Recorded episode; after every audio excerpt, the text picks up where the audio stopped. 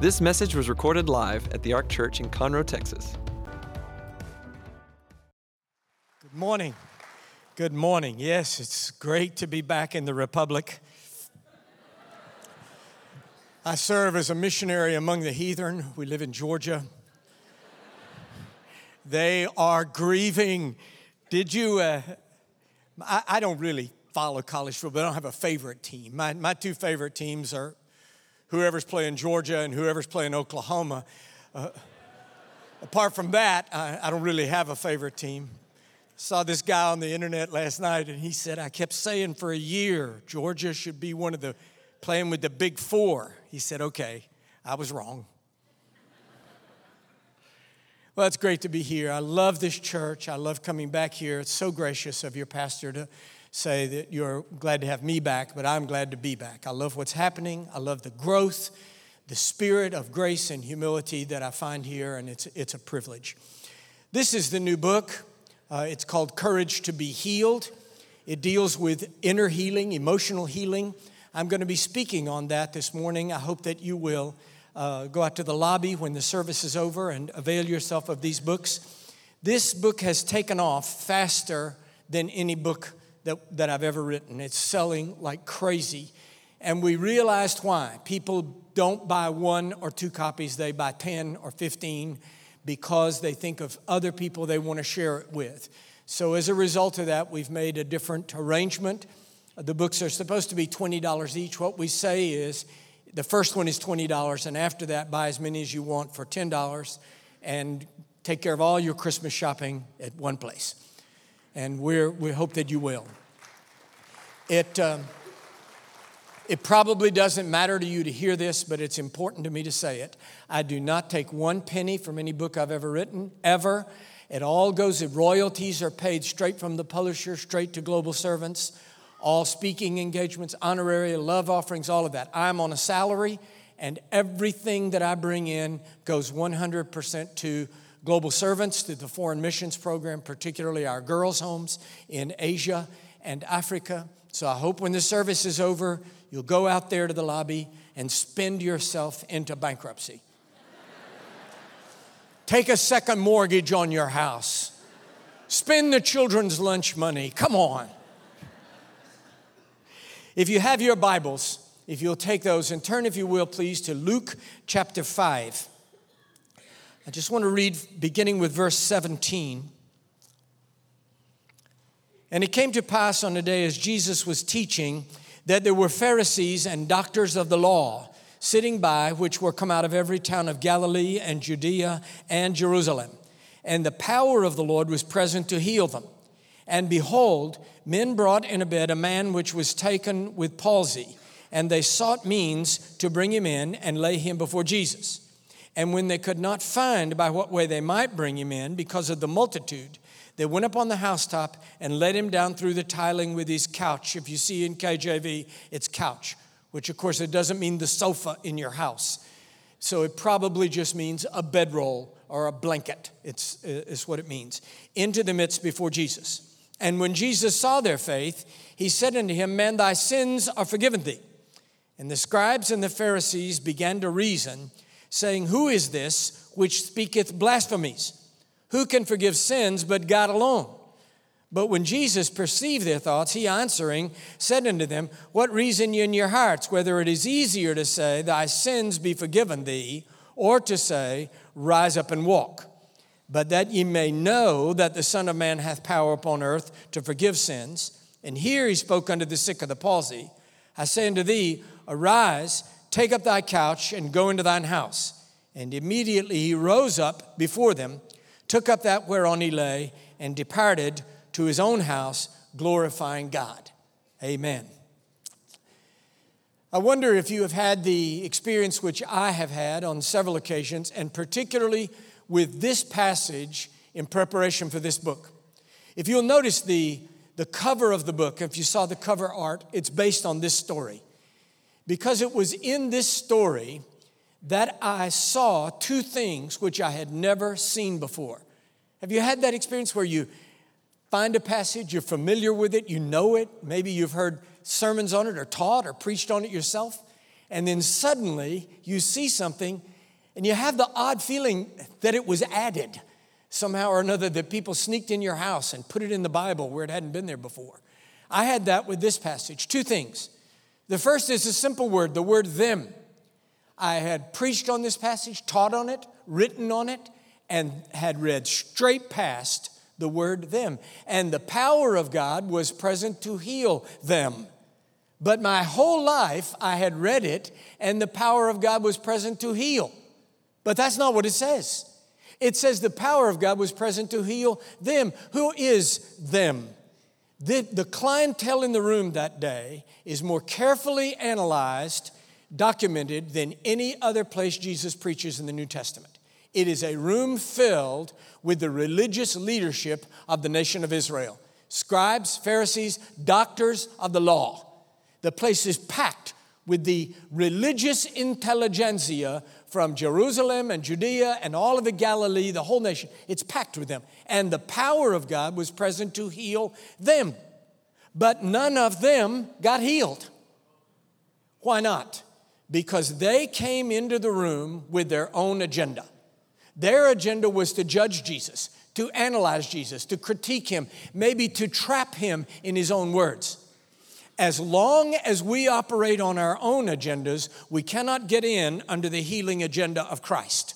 When we submit our agenda to His agenda, His agenda is that we can be made whole.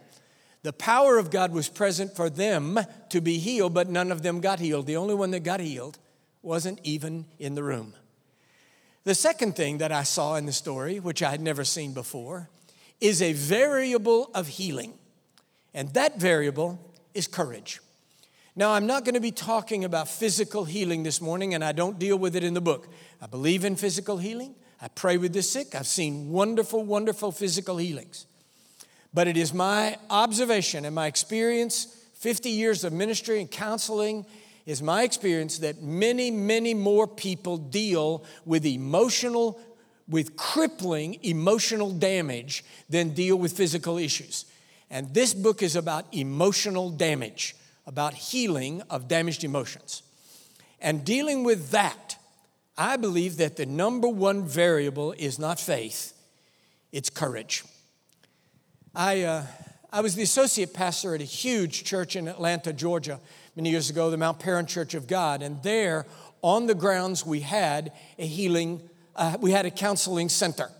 And therefore, because it was a counseling center in a major city, we had constantly people coming that had no connection to the church in order to receive counseling. So this lady came for counseling. She had never been to our church, had no connection. She just made a cold contact appointment for counseling. When she came in my office, she was so angry that she couldn't even talk plain. She was actually, it was an amazing thing. I wish I had a video to show you. She came in my office spinning. She said, Well, I guess you want to know why I'm here. I said, Well, yes, ma'am, that's generally a good place to start. Why are you here? She said, I'll tell you why I'm here. Men, she said. I hate men. She said, I've just experienced my fifth divorce. Count them five divorces, and all five men were drunks. Alcoholics, she said. And she said, I now hate men. Men are swine. They're just drunken pigs. I'm sitting there thinking, Lady, you've only been in my office five minutes. I feel like I could use a drink.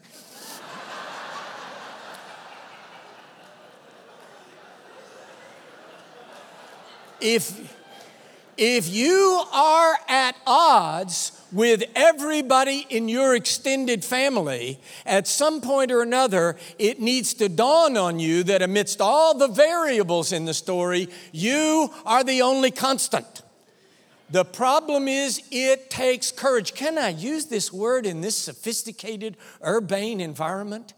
It takes guts to look in the mirror and say, I'm tired of blaming my sister or my father in law or my parents or my grandparents or the Democrats. The issue in this story is me. Now that takes courage.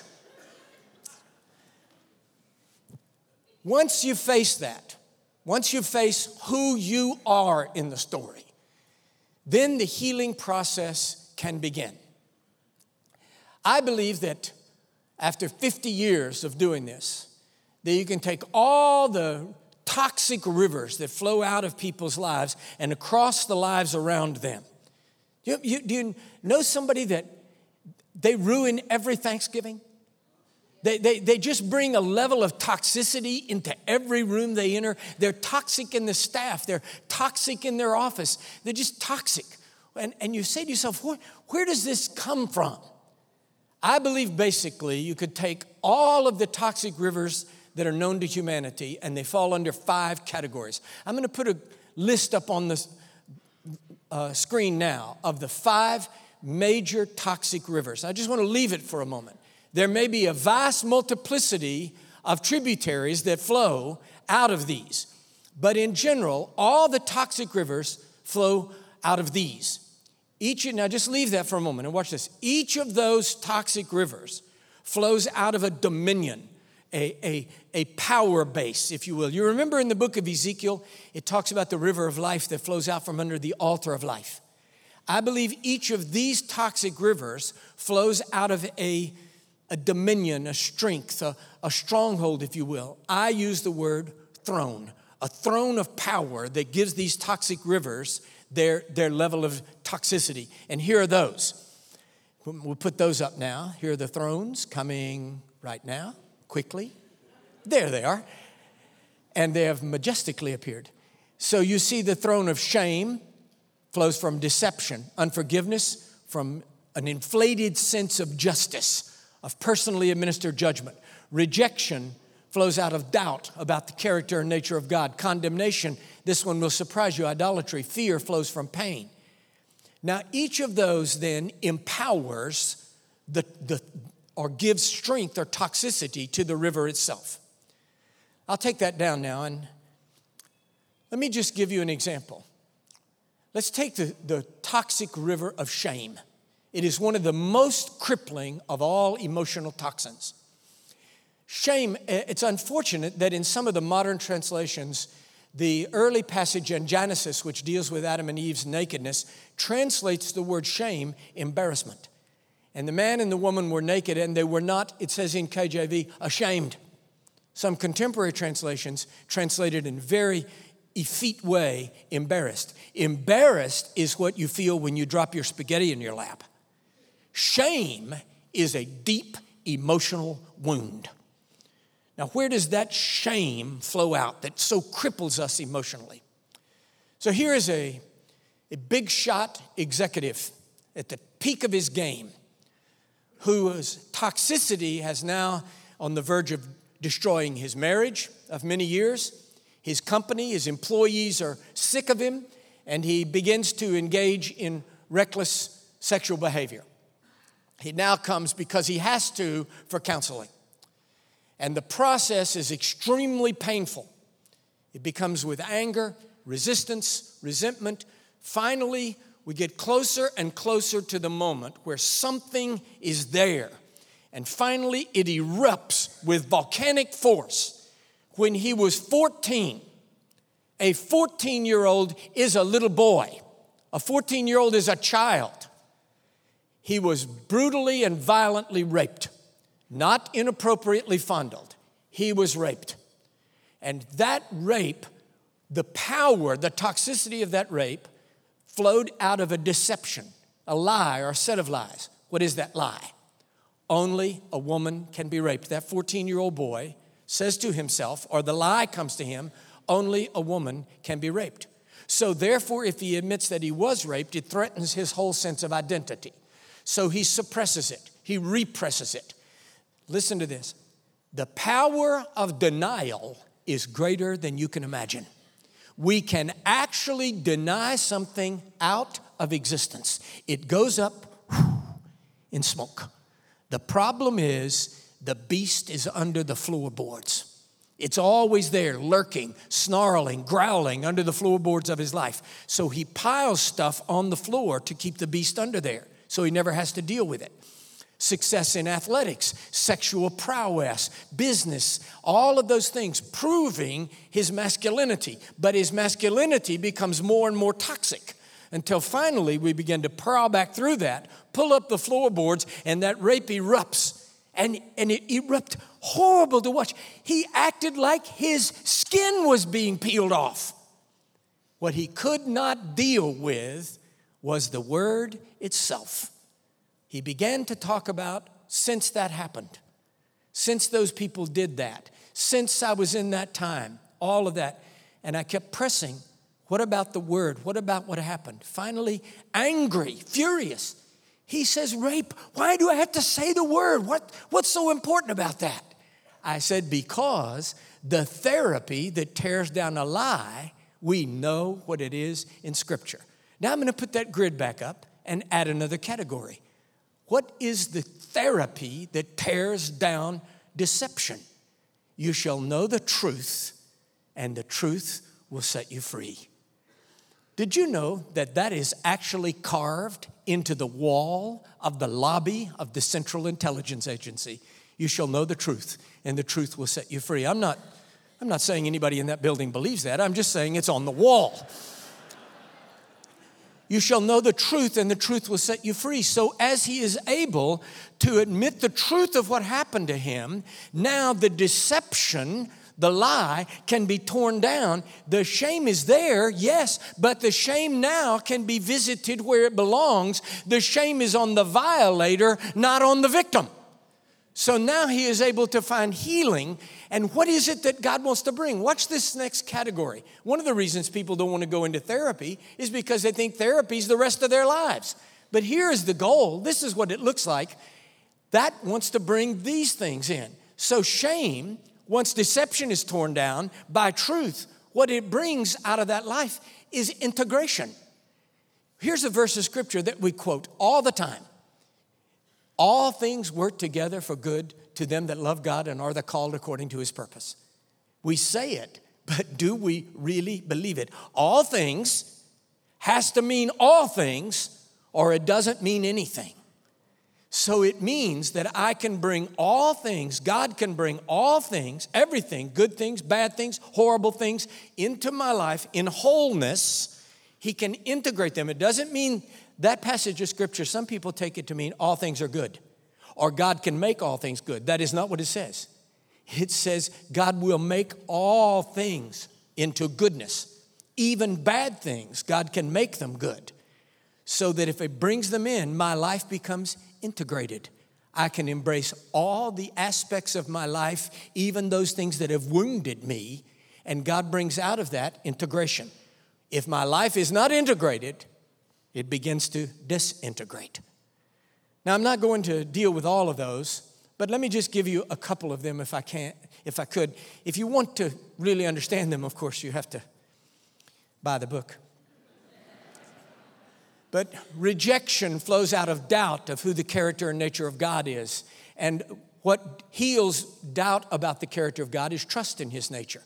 Have you known people that are dwelling in the toxicity of rejection? They actually will act in a way to force you to reject them so that it reinforces, so they can say to God and to the entire universe, You see there? You see there, I'm rejected yet again. And what brings that? It brings into a level of acceptance. Ephesians chapter 1, you are accepted in the beloved. I want to deal with condemnation just briefly because this is a very confusing one to people. Condemnation, unforgiveness is toward others, and that flows out of a, a, a throne of, of judging others, a level of justice that I, I have justice over them. But condemnation is toward me. We'll take the screen down now. Condemnation have you ever heard people say this? And if you've ever said it, I know you'll never say it again. But here it is I know that God has forgiven me, but I cannot forgive myself. Now that's condemnation. Where does that come from? What's the throne that that rests on? It actually may surprise you. It's idolatry. The worst kind of idolatry of all. It removes God from his throne of justice, and I place myself in God's place. I now judge my own life. I've removed God. I place myself on God's throne and I judge my own life. God says, There is therefore now no condemnation. And I say, Oh, yes, there is. What is the therapy for that? What is the, what is the therapy? it's worship. I'm not talking about singing in church, that is worship. But worship is restoring God to his rightful place, the throne in our lives, and me and every other thing being pulled down. Because now I see who God is, and I have to accept God's judgment on my life. So, what is the therapy for that? I know God has forgiven me, but I can't forgive myself. It's actually harsh. Here it is. Are you ready? Who do you think you are?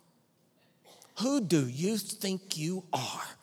The righteous, omnipotent judge of the universe says there is no condemnation, and you say, I know better than you do. That sets us free.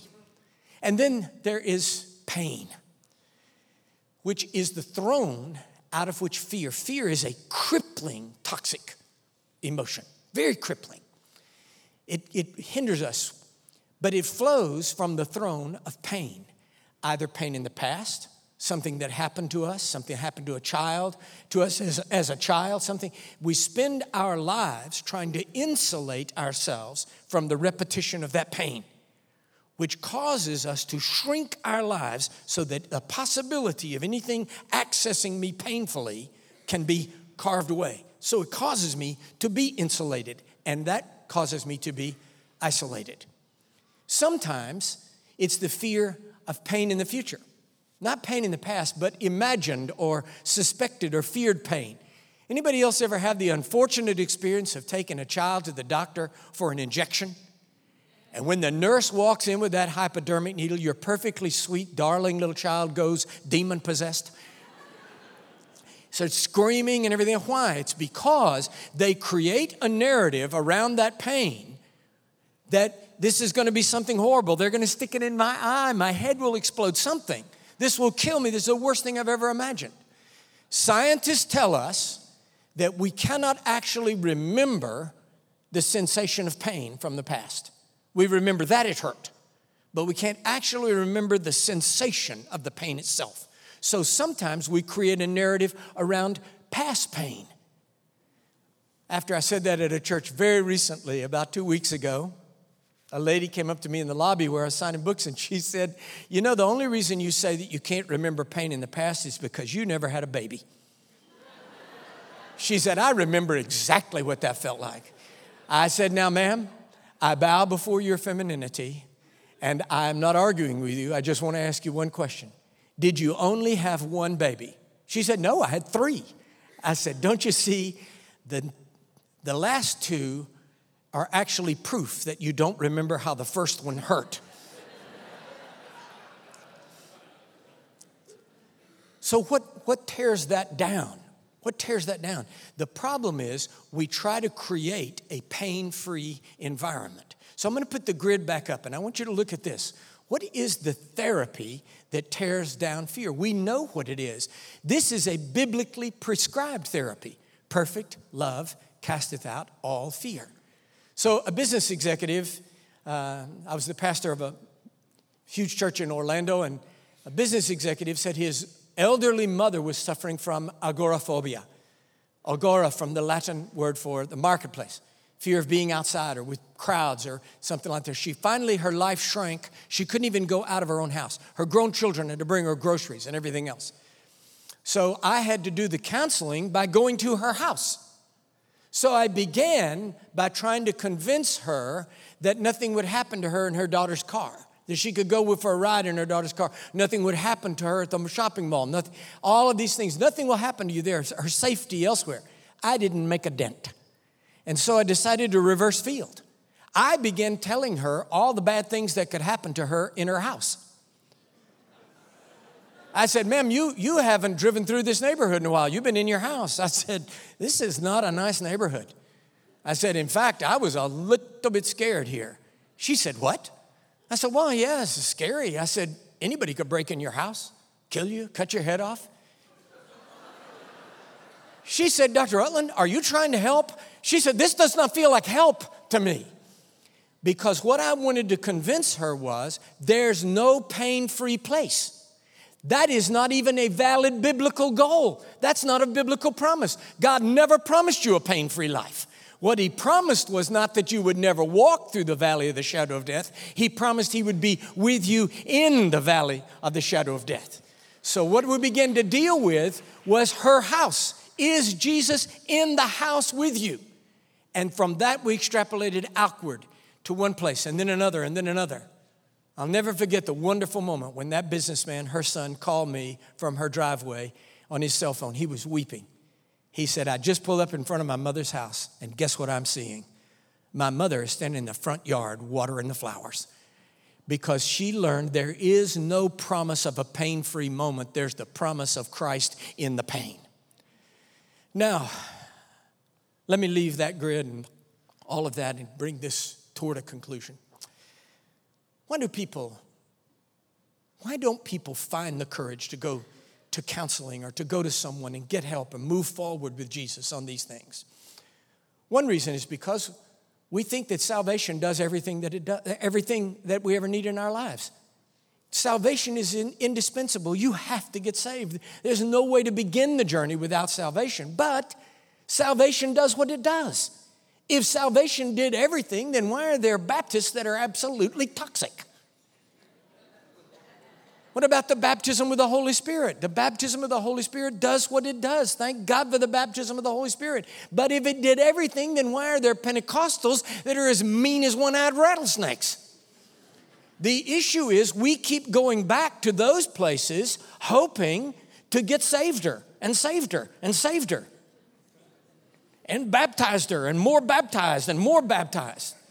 But we're not dealing with what's really wrong inside. We're not dealing with that throne of toxicity.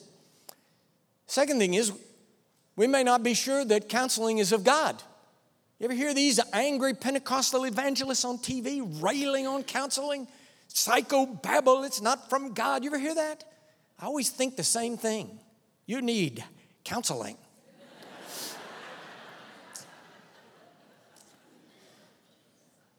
A third objection, and this is how I want to end, is that some people say, yes, well, Jesus never did inner healing. Well, yes, he did. What about the story of the man lowered through the rooftop? That's a perfect example of inner healing. Everybody was concerned with the physical infirmity of this man. But the first thing Jesus said is not rise and walk. The first thing he said is, Your sins are forgiven. He knew that that man was dealing with condemnation. And he dealt with the inner wound of condemnation before he dealt with the physical infirmity. But there's a better example, and I'll give you this one John chapter 21. After the crucifixion, the disciples are shattered, they are damaged emotionally. The proof of that is that one of their number, so filled with condemnation, has hanged himself. Peter who was supposed to be the big guy, the leader in the whole group, has failed and failed publicly. His shame is public. He denied Jesus three times, the third time with a curse, and everybody knows it. His shame is public. Peter says, I'm going back to Galilee and I'm returning to fishing. The others say, We're coming with you. They go out in the same boat where they met Jesus the same nets on the same lake. They fish all night and they catch nothing. The next morning, there's a man on the shore and he says, Have you, ca- have you caught anything? They say, No. He says, Cast the net on the right side. Just exactly what happened in the moment that they were called. He recreates the scene, takes them back in their memories. Cast your net on the right side. They pull the nets up, it's bulging with fish. And John, He's the intellectual and meditational contemplative guy. Peter's all brass and boldness. John, not Peter, John says, That's Jesus. And Peter does the most astonishing thing he jumps in the lake. Don't you know the other disciples said, Well, they're rowing the boat to shore. Peter goes ahead of them. Why? Because he knows he's going to get a tongue lashing and he doesn't want his friends to watch. He knows what Jesus is going to say. You craven, gutless little rat. I know you betrayed me. I know you denied me three times. Oh, no, Lord, I'll never do it. Yes, you did. And I heard you. So just have a seat over there on a rock. The others get breakfast. As Peter comes forward, it says Jesus is seated at a charcoal fire. Peter comes forward, extends his hands over that charcoal, fire, and looks into the eyes of Jesus. There are only two places in the entire New Testament where a charcoal fire is mentioned. One is here on the shore of Galilee. This, the first is in Caiaphas' courtyard the night that Peter betrayed Jesus. It says he warmed his hands at a charcoal fire.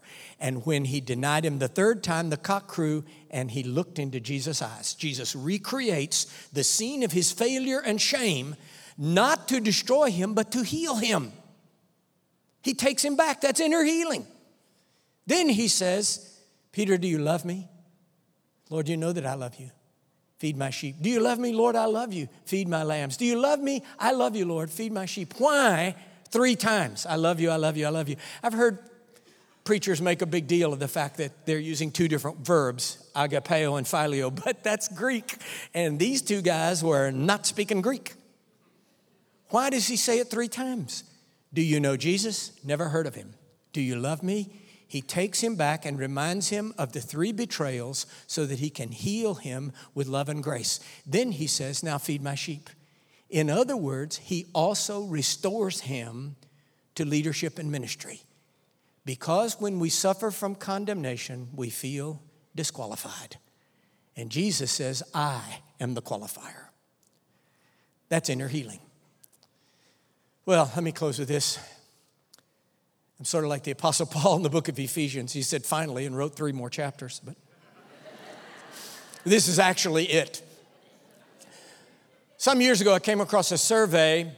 Someone asked thousands and thousands of Americans, What do you most enjoy hearing someone else say to you?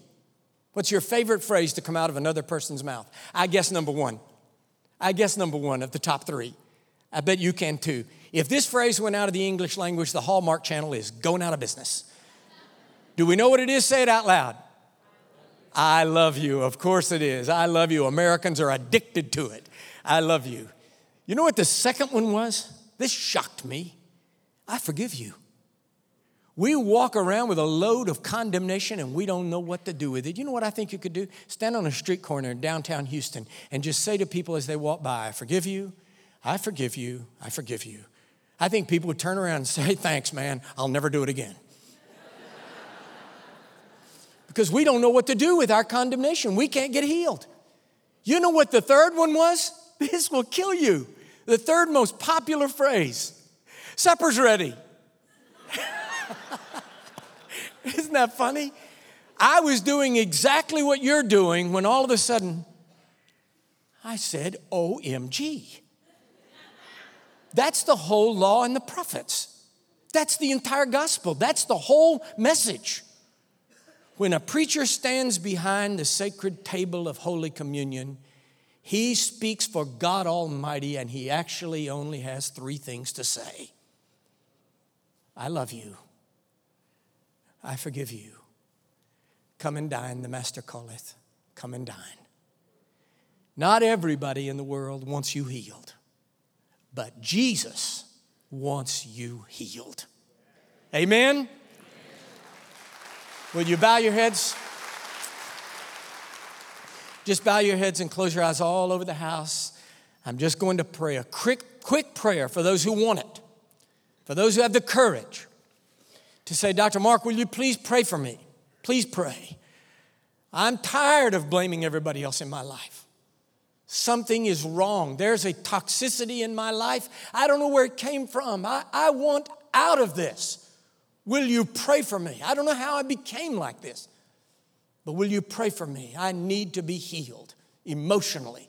If that's you, then you lift your hand up and take it right back down all over the house. Oh, so many, so many, so many. Wow. I, I'm so proud of you. I can't tell you how proud of you I am. That takes great courage to do that. Great courage. It is easier for a spirit filled Christian to admit cocaine addiction than to admit that they are toxic human beings. Heavenly Father, you see these hands. You see our hearts, our lives, and our emotional damage. Save us, and we shall be saved. Heal us, and we shall be healed. Come, Holy Spirit. Lead us to places, people, Deal with us. Change us, O God. We give you permission. In the mighty name Jesus, the strong Son of God. Amen, amen, and amen. God bless you, everyone, and God bless the ark.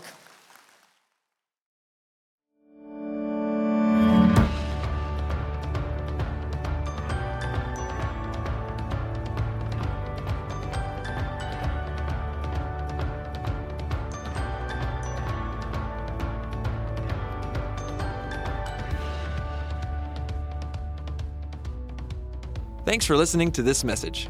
For more about the Ark, visit thearkchurch.com.